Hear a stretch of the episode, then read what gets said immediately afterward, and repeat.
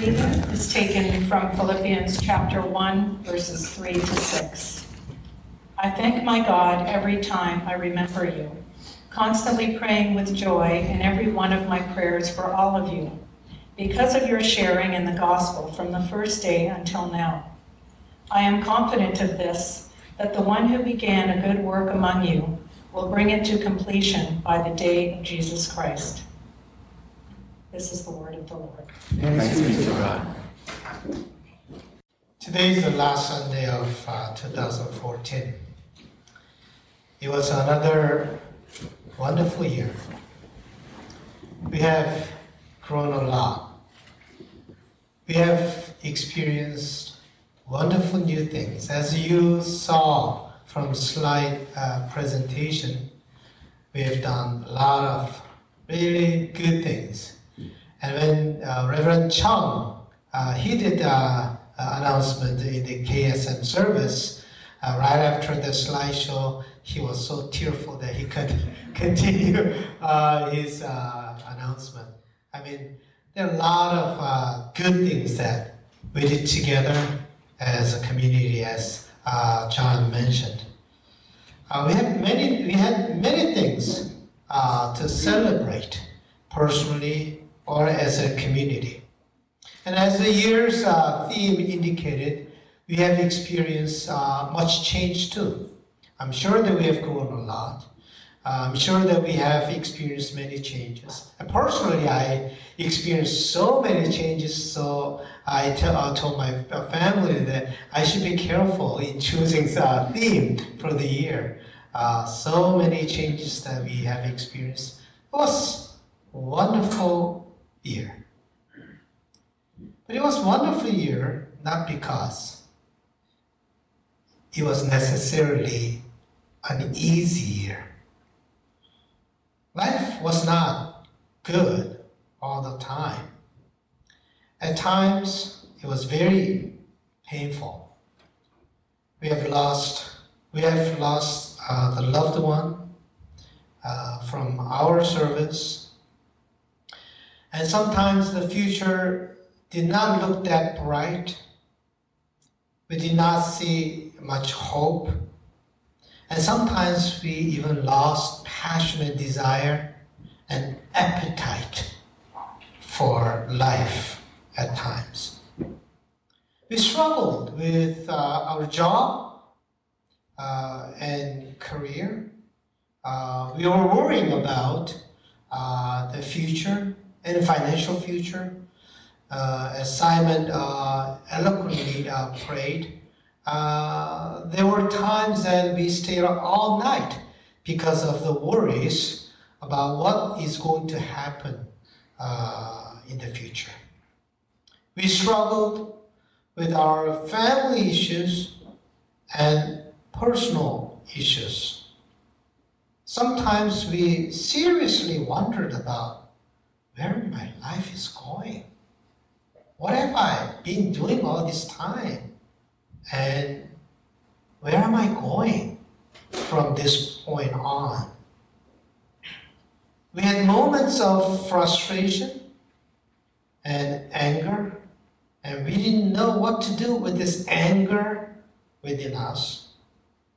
And there were also times when we silently cried, but uncontrollably. So, all these things we experienced. It was wonderful year, not because all the good things happened to us. Life is wonderful, not because it comes to us on a silver platter. Life is wonderful in spite of frustrations, anger, disappointment, failures, fear, and worries. In spite of all this, still, we say life is wonderful. People are cheerful not necessarily because their life is necessarily easier than other people's life. There are some people I see with always cheerful face, but I know what they're going through. So people are cheerful not necessarily because their life is easier necessarily than other people. It is their attitude towards their life, their bright and cheerful attitude towards their life. When you're caught in traffic and you're just stuck, you can get frustrated and ruin your day. Or you can take it easy and accept what cannot be controlled. It is your attitude. Or when you're caught up in an argument that is going nowhere, you can push your point to the end or just back off. It is your attitude. This is what I realize. Whatever happens to us does not kill us. Our attitude towards it either kills us or makes our situations better. So, whatever happens, whatever we experience in lives cannot destroy us. But our attitude towards what we experience can either destroy us or save us or make us make our lives better. So I realized that the events that happen to us do not have value in themselves. It only has value what they do to our lives in the end. So it looks really, really bad, but we cannot attach value to whatever happens to us in itself and what that does to our lives uh, sets the value. There's one good Korean word, Chinese word, it's called Seongjima. Uh, Seongjima. Uh, it's a Chinese word. Uh, what happened? Uh, well, the word mean, uh, the meaning of the word is this: uh, a boy went out uh, and then played and then found the horse. So he came home, uh, bring the horse. At that time, the horse is a big kind of lottery kind of thing. So the, the whole village came to the how lucky you are! You have a horse now. So they were so uh, envious of that family. And the boy was playing uh, on the horse and it fell off, and it broke his leg. And the whole village came. How sad uh, it must be! Your son broke your leg and all that. And then uh, the father said, maybe. And the next, uh, next uh, day, there was a war broke out. And every sons were uh, taken to, uh, to uh, the army. But this son, because he broke his leg, he did not have to go to army. And all village came and said, how lucky you are that your son doesn't have to go to war. So events themselves don't have value. What it does to our lives in the end. So sometimes we think that our experience is really, really bad, but that experience may not be as bad as you think. Also, I realized that we are not very good at dealing with what happens to us. We often make it worse if we just leave it as it is, it will be still okay. But we make it worse. When bad things happen to us, they themselves are difficult to handle because they are, they are bad experiences. They themselves are very difficult to handle, but we make them worse by having wrong attitudes or negative attitudes. Let's say you make mistakes in life. Everybody makes mistakes. But by not forgiving yourself, by not accepting yourself, you're making your life more miserable. Let's say you lost a job by being overly critical about your performance, about your situation, and about yourself, you make your problems more difficult. Let's say you have health issues. By worrying about your health excessively, you make that disease worse or you develop another kind of disease. Having bad experience itself is difficult to handle. The bigger problem is we are making our bad experiences worse because of wrong attitude we have. We should have right attitude. But right attitude is not possible by trying harder. Right attitude is not possible by having strong will. I realize that these strong wills and working harder and making a harder effort, I, I realize that they don't last too long. I realize that there has to be something within us that we believe. And without that, without that thing that we believe, doesn't matter how much effort we put in, these efforts will not help us with our better, better attitude.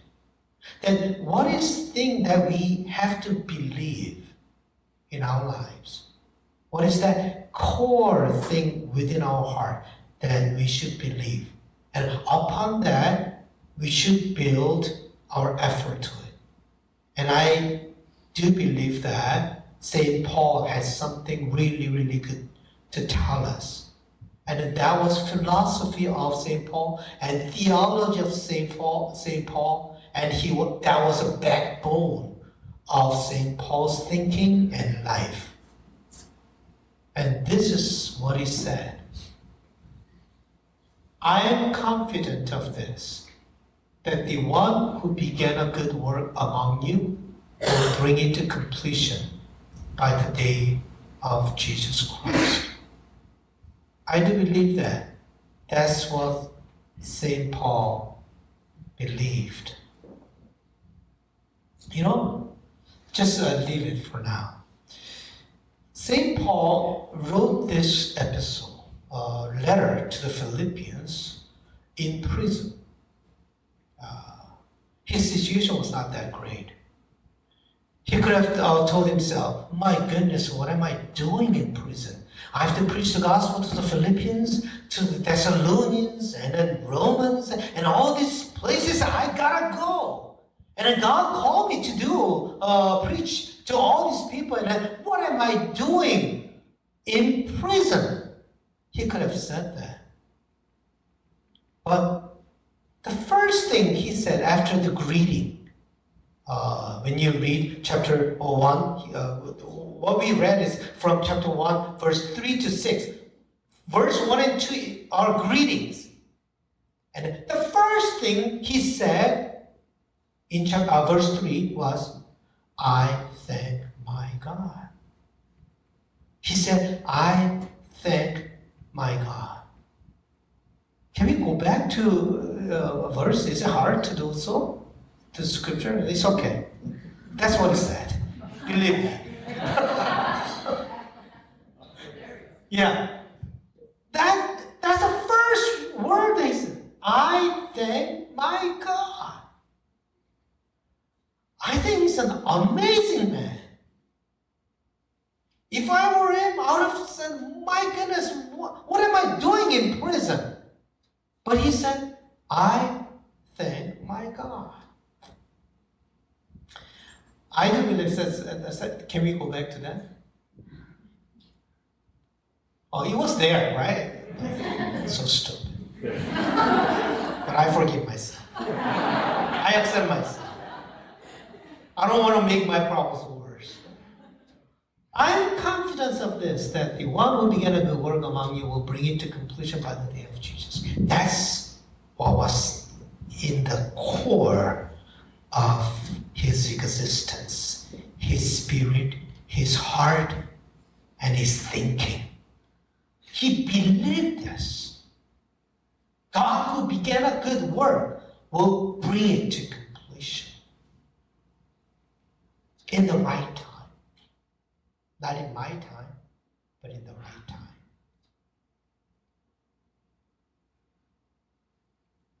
What God began, God will finish. That's what I believe.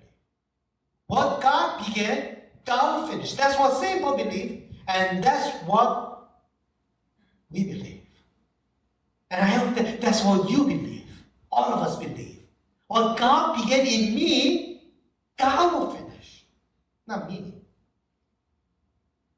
In His time. Simon prayed so nicely today. He, he sent me an uh, email. Can you give me the scripture verse uh, so that I can prepare for my uh, prayer? Next time you can even preach. Oh, that good.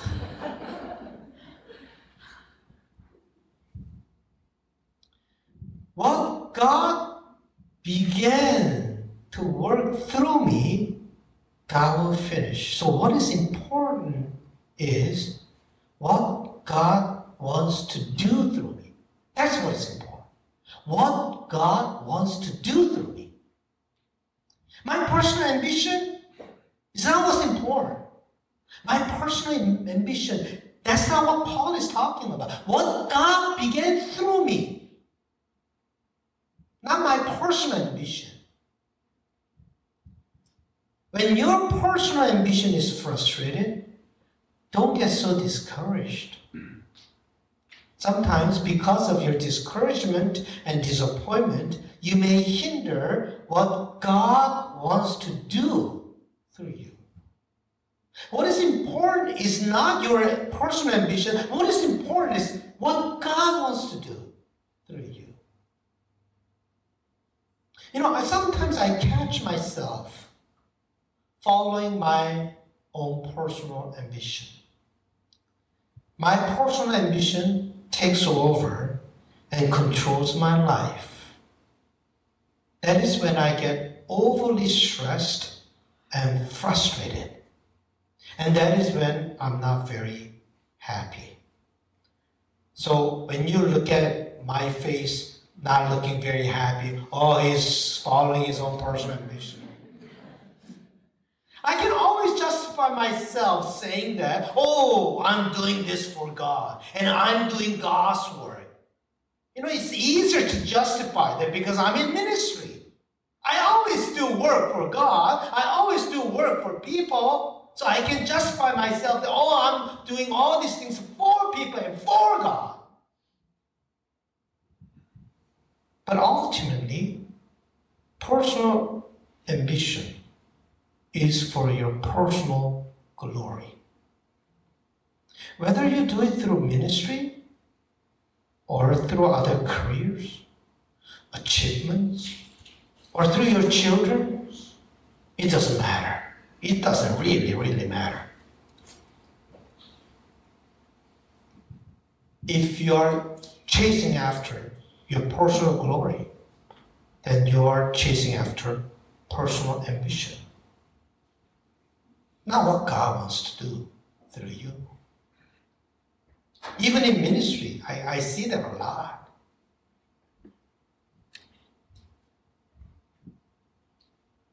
Life that chases after one's personal glory is like bubble. It pops and disappears.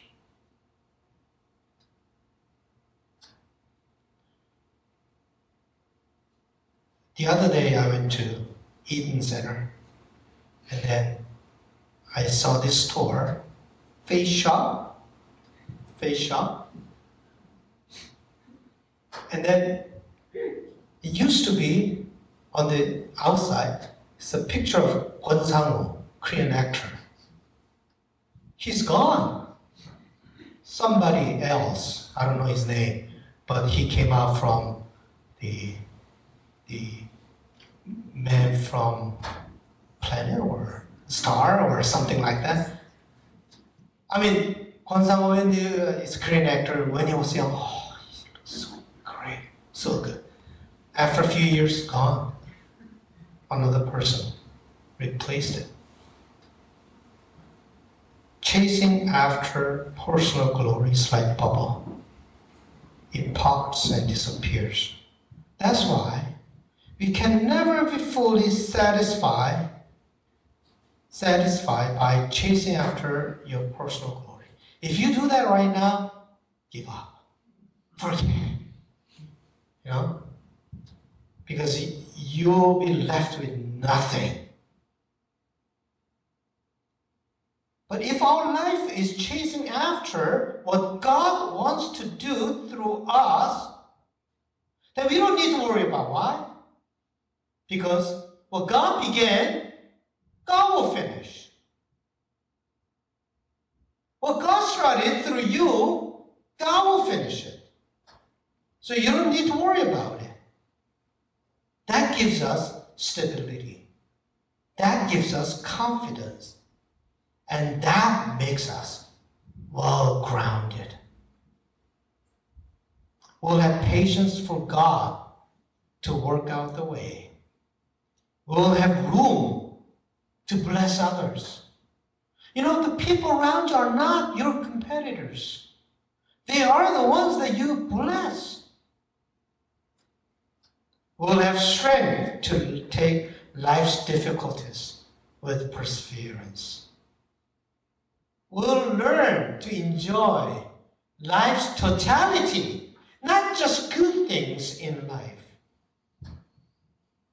We enjoy not only candies that give us pleasure, but also medicine that gives us healing.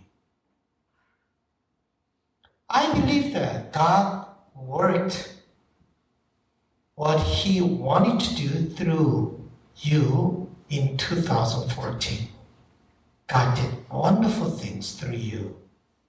Whether you were aware of it or not, whether you're aware of it or not, He did wonderful work through you.